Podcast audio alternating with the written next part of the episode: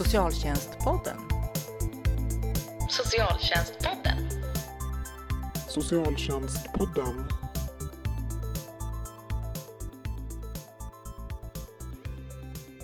Hej och välkomna till Socialtjänstpodden. Podden för dig som är intresserad av socialt arbete och socialpolitik. Det här är podd nummer sju och efter fyra poddar med gäster så känns det kul att vara tillbaka vid mikrofonerna med Camilla Sköld igen. När vi gjorde podd nummer två om förenklad biståndsbedömning då lovade ju vi att komma tillbaka med en podd om LSS i början av det här året. Och nu är det dags för den, eller hur Camilla? Mm, det är det, för vi är ju ett förbund som håller vad vi lovar. Eh, och LSS-frågan passar väl verkligen bra att, att prata om. Det har ju varit mycket i media, inte minst om personlig assistans och demonstrationer och manifestationer och så. Så det är en het socialpolitisk fråga. Precis. Men innan vi går in på den aktuella debatten så kan vi ju säga något om LSS, eller Lagen för stöd och service för vissa funktionshindrade. Den kom ju 1994 och innebar ju en revolution kan man väl säga för personer med funktionsnedsättningar. Mm, det var absolut en, en revolution. Eh, Å ena sidan och andra sidan kan man säga att det är ganska självklarheter att även om man har ett, en funktionsnedsättning så ska man ju kunna få leva ett liv som andra. Men, men nu fick vi då en, en lag som, som utlovar det så att säga. Mm. Och då omfattade även barn och inte minst den personliga assistansen har ju betytt väldigt, väldigt mycket när det handlar om självständighet och egenmakt och så.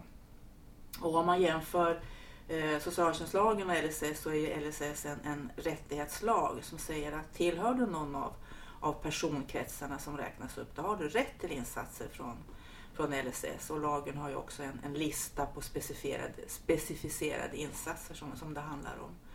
Eh, och det man också gjorde var ju att man höjde ribban lite grann. Eh, socialtjänstlagen pratar ju om skälig levnadsnivå medan LSS pratar om goda levnadsvillkor. Så visst, eh, absolut, den är en, en, en väldigt, väldigt viktig lag. Just det.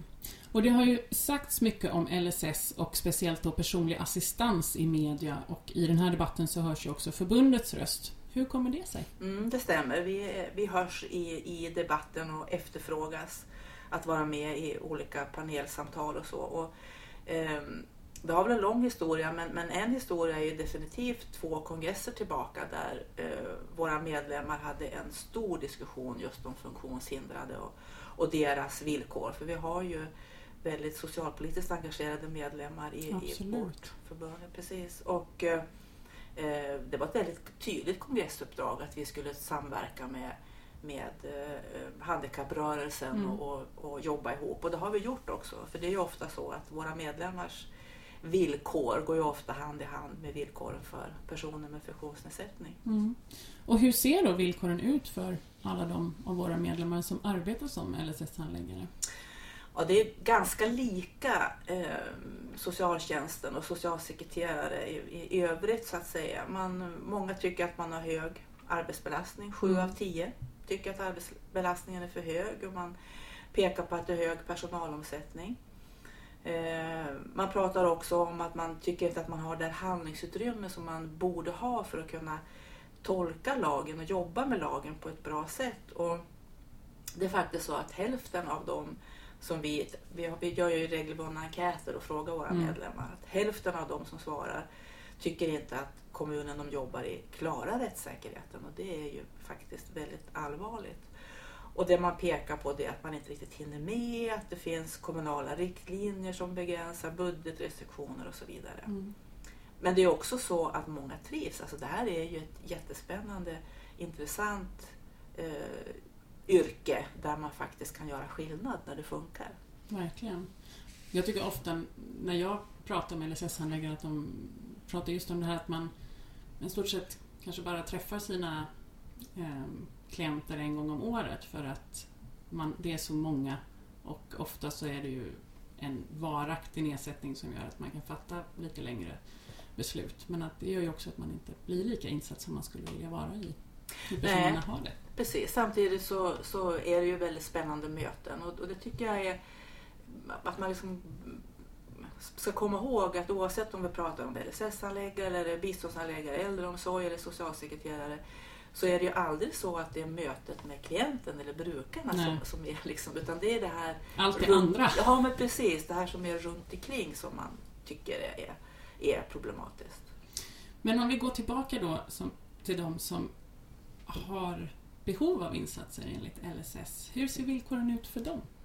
Ja, det, det, det, är väl lite blandat. Vi pratade ju nyss om att, att LSS är en viktig lag och, och det är den.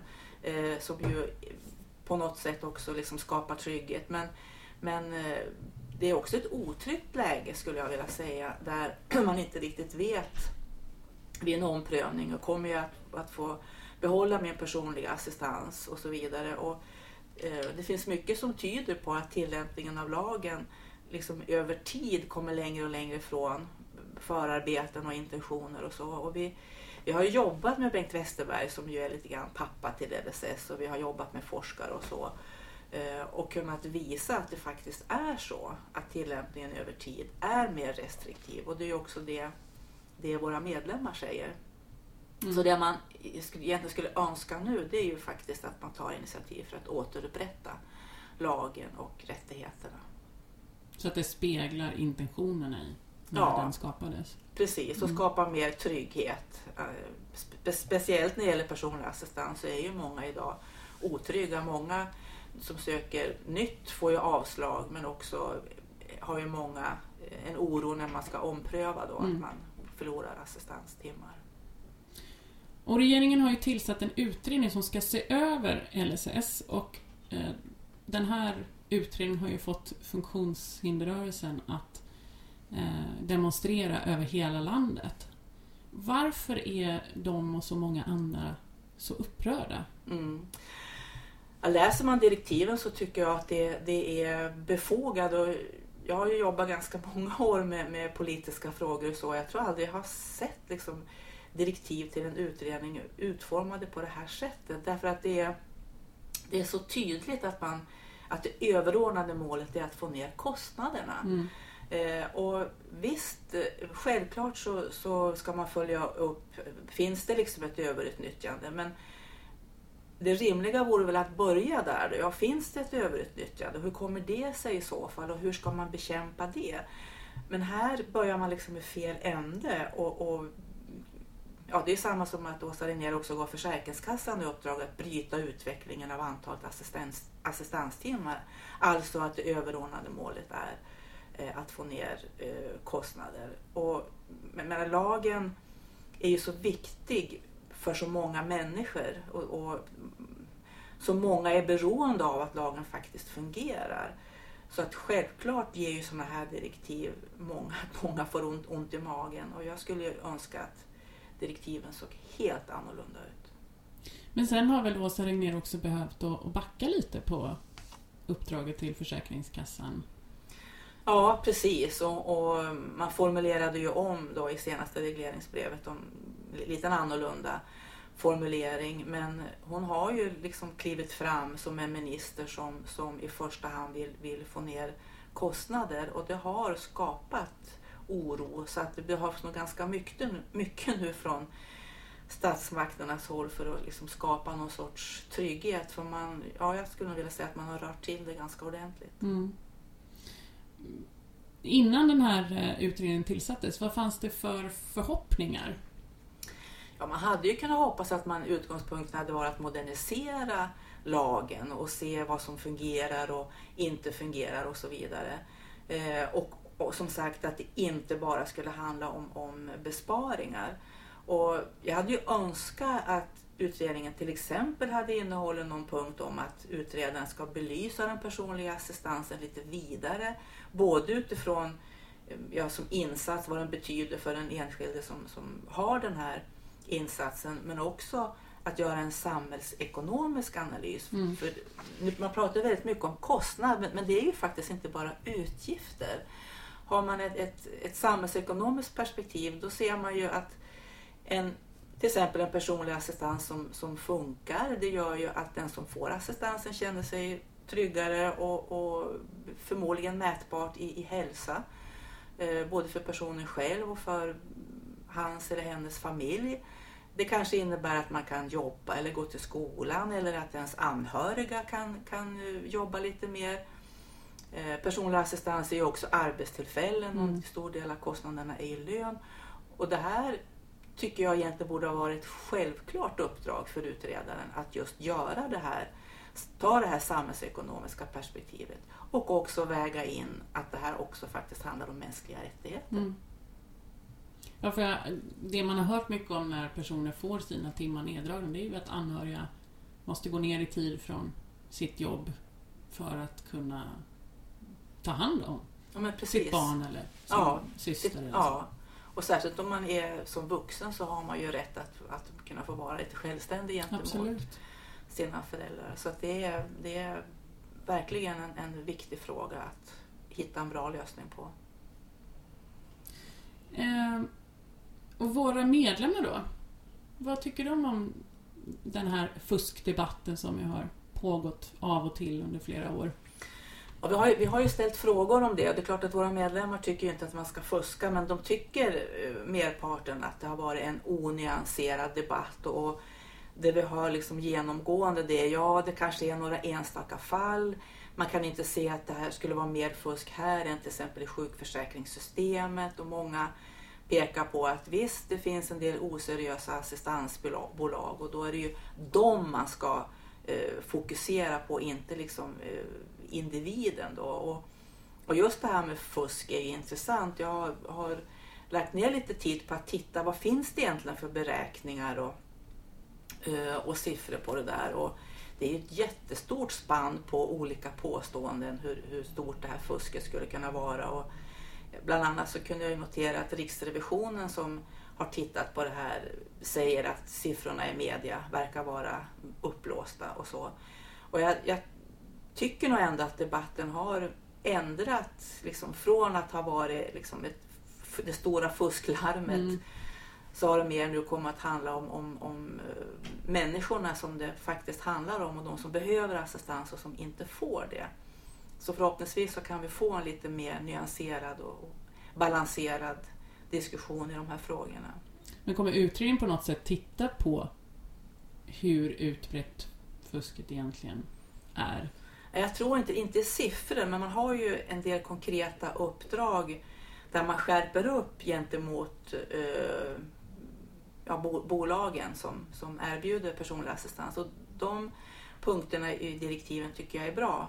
Men återigen så fattas ju den andra sidan hur man liksom säkerställer mänskliga rättigheter och det här samhällsekonomiska perspektivet som, som vi var inne på. Mm. Och att det finns ganska lite om själva vad man har för mål med den här lagen. Ja, vad ska den egentligen precis. syfta till? Ja men precis, och det borde man ju verkligen, verkligen Börja den ändan istället. Exakt. Eh, men om, det nu, om politiker nu tycker att det är för dyrt med personlig assistans, vad, vad ska man då göra istället? Mm. Det, är ju en, det är ju en jättebra fråga. Eh, och då kommer jag att tänka, tänker på Bengt Elmén som är en av grundarna av STIL som ju också ligger bakom assistansreformen. Han Mm. är författare och socionom. Han eh, gör bilder med lite så politiska budskap. Eh, och han har bland annat gjort en bild på en kvinna som säger ja, klart det är viktigt med rättvisa och demokrati för de handikappade men man måste ju räkna på det. Mm. Och det här är liksom, ja men vad får mänskliga rättigheter kosta? Kan vi, kan vi verkligen liksom ha en, en, en prislapp på det? Och, och då tänker jag, ja om nu personlig assistansen är, är dyr, ja men då måste vi titta på alternativet. Och för det första är ju det här med helhetsperspektivet vi har pratat om då. då. Eh, men sen kan man ju fundera, är det hemtjänst vi ska ha istället? Alltså hemtjänst är ju en helt annan insats med bestämda tider, mer liksom eh, eller mindre inflytande Mm. för mig som, som behöver liksom hjälp hemma. Det blir ju verkligen inte min, liksom, eh, vad är det för uttryck man säger? Eh, vad säger man? Långsträckta arm, vad säger man? Förlängda förlängda arm. Förlängda arm. Eh, utan väldigt liksom, eh, uppstyrt och så. Plus att kostnaden, alltså hemtjänsttimmar, är 70% dyrare än personliga assistanstimmar.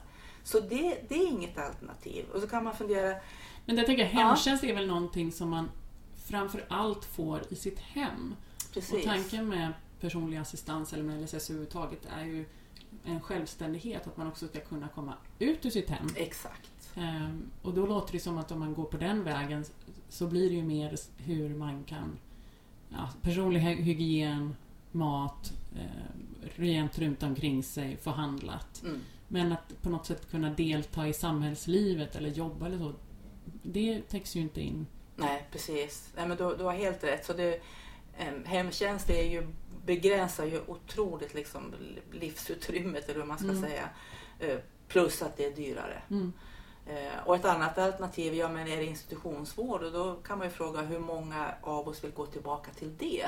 Eh, Och det är ju inte heller säkert att det är ett billigare alternativ. För om det inte är så att vi ska låsa in människor, att man inte får komma ut och, och be- behöver komplettera med ledsagarservice eller, eller vad det kan vara, så är inte det heller ett billigare alternativ. Så att i den här diskussionen så jag tycker din fråga är helt relevant. Det måste politikerna ställa. Ja, men vad, vad, vad ska vi göra istället då?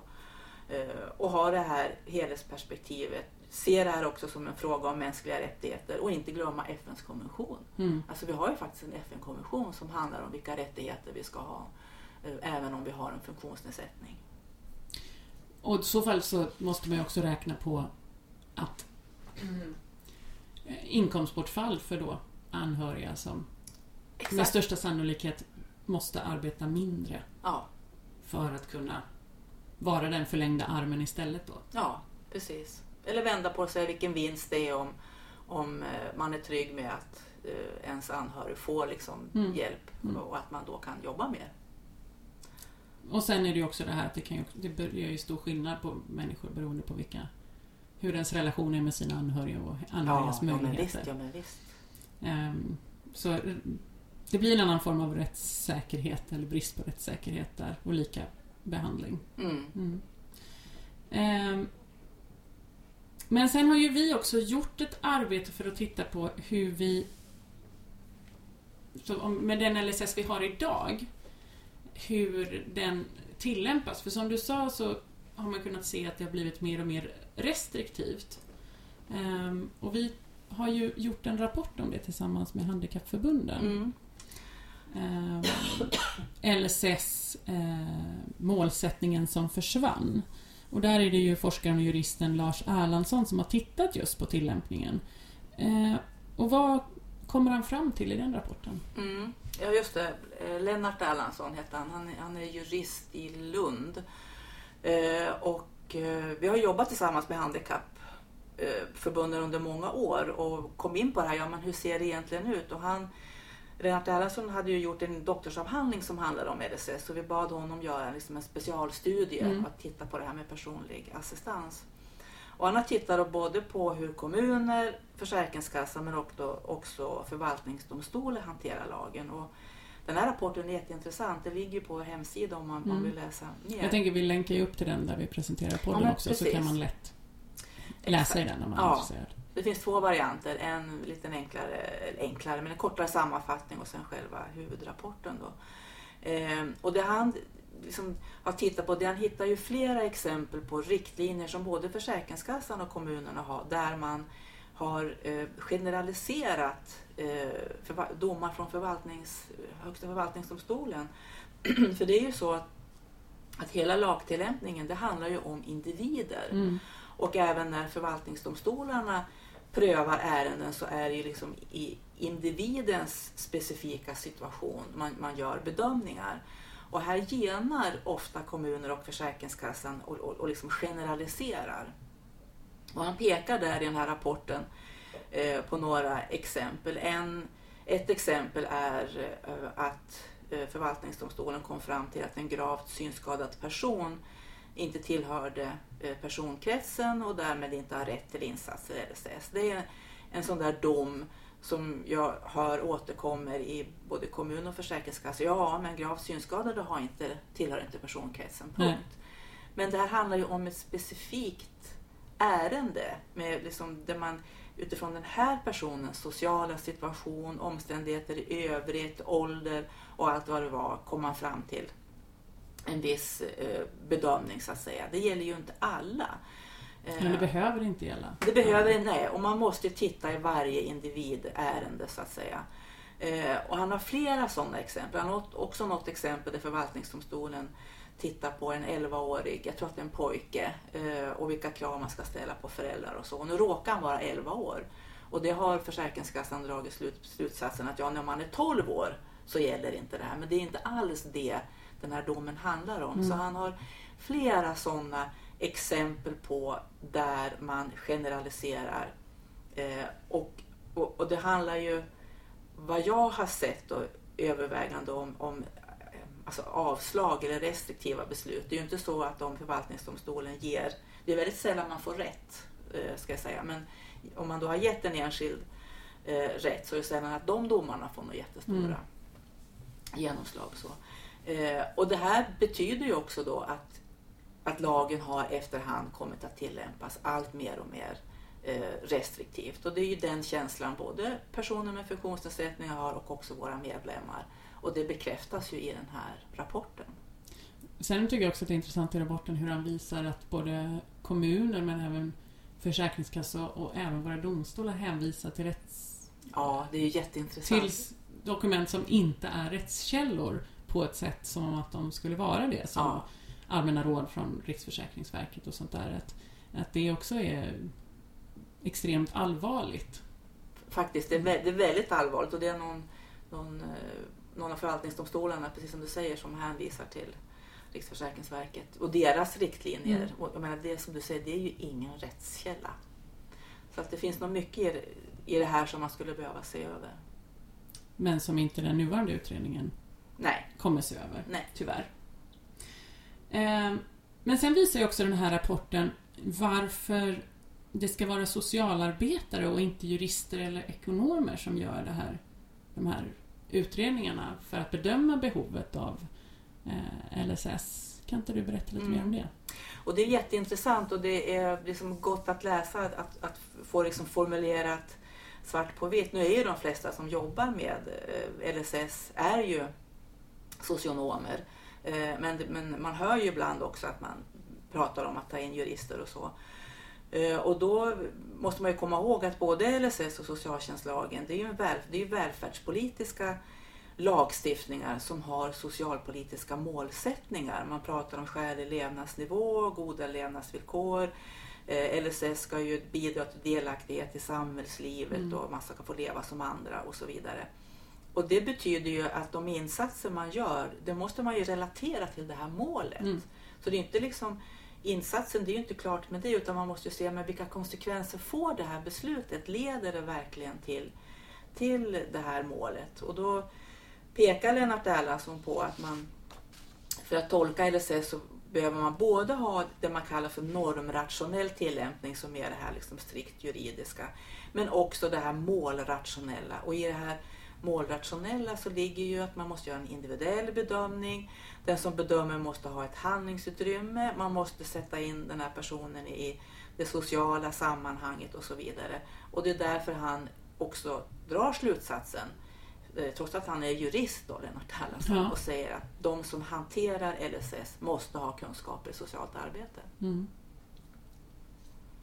Så det blir inte, det behöver inte bli rätt bara för att man är- expert på eh, juridik. Nej. Utan man måste också se det till hur blir det i eh, deltagandet i samhällslivet och situationen för familjen och vad egentligen vad är målet med insatsen? Precis, och ha, och ha just målet i fokus. Han har ju något exempel där också som liksom illustrerar det här. Som handlar om en kvinna som vårdar sin svårt eh, demenssjuke man hemma eh, med kommunens goda minne. Eh, och sen behöver hon avlastning och kommunen bedömer, ja men visst, det, hon har rätt till avlastning. Och man gör en, en utredning och så får mannen då plats på något korttidsboende så att hon ska kunna få en, en, en avlastning. Men sen kan man inte uppfylla det här för det finns inte plats helt Mm. enkelt. Eh, och då diskuterar ja men om, man, om du söker då bli anhörigvårdare så kanske vi kan lösa det med att någon kommer hem till mannen eller, eller eh, på något annat sätt. Ja, så hon ansöker om att få bli anhörigvårdare och då gör kommunen en bedömning om det. Eh, väldigt rätt liksom juridiskt sett. Konstaterar att eh, ja, de har väldigt god ekonomi så att ersättningen blir, jag kommer inte ihåg, men jag tror typ 150 kronor i månaden. Och det är det här Erlandsson då pekar på att i varje moment så har man ju gjort en juridiskt rätt bedömning men man har ju tappat målet. Mm. Målet Att var ju få avlastning. Ja, precis. Och det här är ju, tycker jag, jätteintressant. Och som sagt, det visar varför vi inte kan ha snäva liksom, juridiska bedömningar utan det är också ett socialt arbete att liksom, relatera till vad uppnår vi med insatsen och vad säger egentligen Mm. lagen. Så själva tillämpningen av lagen borde bli mer rättssäker. Det finns problem här som vi har lyft fram och som man kan läsa om i den här rapporten. Men hur ser våra medlemmar på lagen som sån? Vad, vad vill de se för förändring av LSS? Ja, eh, de... Eh, ja, en majoritet, absolut största majoriteten menar ju att eh, man behöver ha en rättighetslagstiftning i botten. Det Mm. är liksom i grunden. Samtidigt som man kan peka på att det finns nackdelar med det. En nackdel är att det fortfarande lever kvar lite grann det här att tillhör du personkrets, personkretsen, då är du liksom inskriven i LSS. Ja. Eh, Och LSS-handläggare kan ha svårt att få hjälp från individ och familjeomsorgen eller Försäkringskassan. Ja, för den här personen tillhör ju Mm. LSS och ska få liksom alla sina behov tillgodosedda inom, inom Att det den. blir missuppfattning att man kan inte få några insatser enligt socialtjänstlagen om man har LSS. Precis. vilket- Man ju får bedöma behoven och vad Exakt. LSS ger och vad i så fall. Individ, alltid, alltid, alltid individuell bedömning. Mm. Eh, eh, och också ehm, kan man tycka att den här insatskatalogen, den här listan som finns på, på specificerade insatser, den är ju både stöd men nackdelen är att det kan bli lite inflexibelt, att man måste liksom peta in personerna i, in i de här in, insatserna och att det borde kanske vara mer flexibelt. Men de menar ju att vi behöver absolut ha en rättighetslagstiftning för att eh, personer med funktionsnedsättningar ska få liksom, stöd från samhället. Sen vill man ju vidareutveckla. Man pekar på att personer med neuropsykiatriska Mm. diagnoser hamnar utanför, skulle behöva mycket mera hjälp. Man skulle också vilja utöka boendestöd, pratar många Mm. LSS-handläggare om, om att det borde verkligen ligga inne i LSS. Så att eh, våra medlemmar har ju bra kunskaper om hur lagen tillämpas idag, hur den borde tillämpas och hur den kan vidareutvecklas. Mm. Eh, Så hur kommer vi då som förbund att ta med oss de här erfarenheterna från våra medlemmar för att kunna påverka utredningen? Mm. Vi har ju gjort genom åren, eh, har vi ju ställt frågor till våra LSS-handläggare och också handläggare på Försäkringskassan och använt deras synpunkter och deras kunskaper. Vi har till exempel uppvaktat socialutskottet när det gäller rättigheter för synskadade. Det gjorde vi tillsammans med Synskadades riksförbund. Vi har skrivit åtskilliga debattartiklar och varit med i, i, i paneler och så. Och det, det får vi fortsätta med. Mm. Eh, det hade ju också, tror jag, den LSS-utredning som sitter, tror jag hade varit bekänt av att ha fackliga eller professionskunskap med i utredningen. Men eh, där har ju till och med handikapprörelsen haft svårt att, att eh, liksom få, få tillträde. Så att det känns väl mer som att det handlar om att vi får fortsätta driva opinion, eh, föra fram vad våra medlemmar tycker tillsammans med handikapprörelsen och så. så att, För vi har inte fått någon plats i någon referensgrupp eller Nej. expertgrupp så som vi har i andra utredningar. Nej, precis det har vi inte. Eh, Men vi kommer att fortsätta vara en röst i de här frågorna, Mm. absolut. Så vi, jag tänker att vi ska börja avrunda och att det låter som att eh, LSS är ett väldigt intressant område att jobba med. Ja, det, och det är det LSS-anläggarna säger också. Så skulle man ju önska att, att LSS-anläggarna fick ett tydligare mandat och bättre handlingsutrymme och faktiskt kunna jobba ännu mer professionellt med att, att tolka lagen och så. Eh, men, men precis som du säger, det är ju jätteviktigt att, att eh, liksom bara visa på det också, att det här är precis som socialsekreterare och biståndsanläggare jätteviktiga, jätteintressanta, spännande yrken som, som också är utvecklande. Det Mm. blir ju aldrig liksom statiskt utan man får ju hela tiden lära sig nya saker och, och träffa eh, intressanta människor och faktiskt då och då kunna känna att idag har jag gjort skillnad. Mm. Så om vi ska försöka sammanfatta dagens podd så finns det en stor oro både hos de som har LSS idag och deras anhöriga och våra medlemmar för hur lagen kan komma att förändras och att, att regeringen är väldigt inriktad och den allmänna debatten på att att det ska kosta mindre. Mm, mm. Eh, och det finns också ett stort behov av att utveckla lagen eftersom det är ju över 20 år sedan den kom. Eh, och det finns mycket kompetens både hos våra medlemmar och funktionsrättsrörelsen eh, att hämta för de som arbetar med utredningen. Mm. Precis, och med det här sista så, så finns det ju kanske lite hopp också då. Ja. Eh, om två veckor då släpper vi ett nytt avsnitt av Socialtjänstpodden och då kommer vi att prata om hur institutionsvården kan förändras för att bättre hjälpa ungdomar med allvarliga beteendeproblem. Eh, då kommer jag, Josefin Johansson, att träffa Marie Frändin från Statens institutionsstyrelse och Cecilia André Lövholm från Socialstyrelsen. Tills dess så får du gärna fortsätta att tipsa kollegor och andra om att lyssna på oss och tipsa oss om ämnen som du vill att vi tar upp. Tack för att du har lyssnat.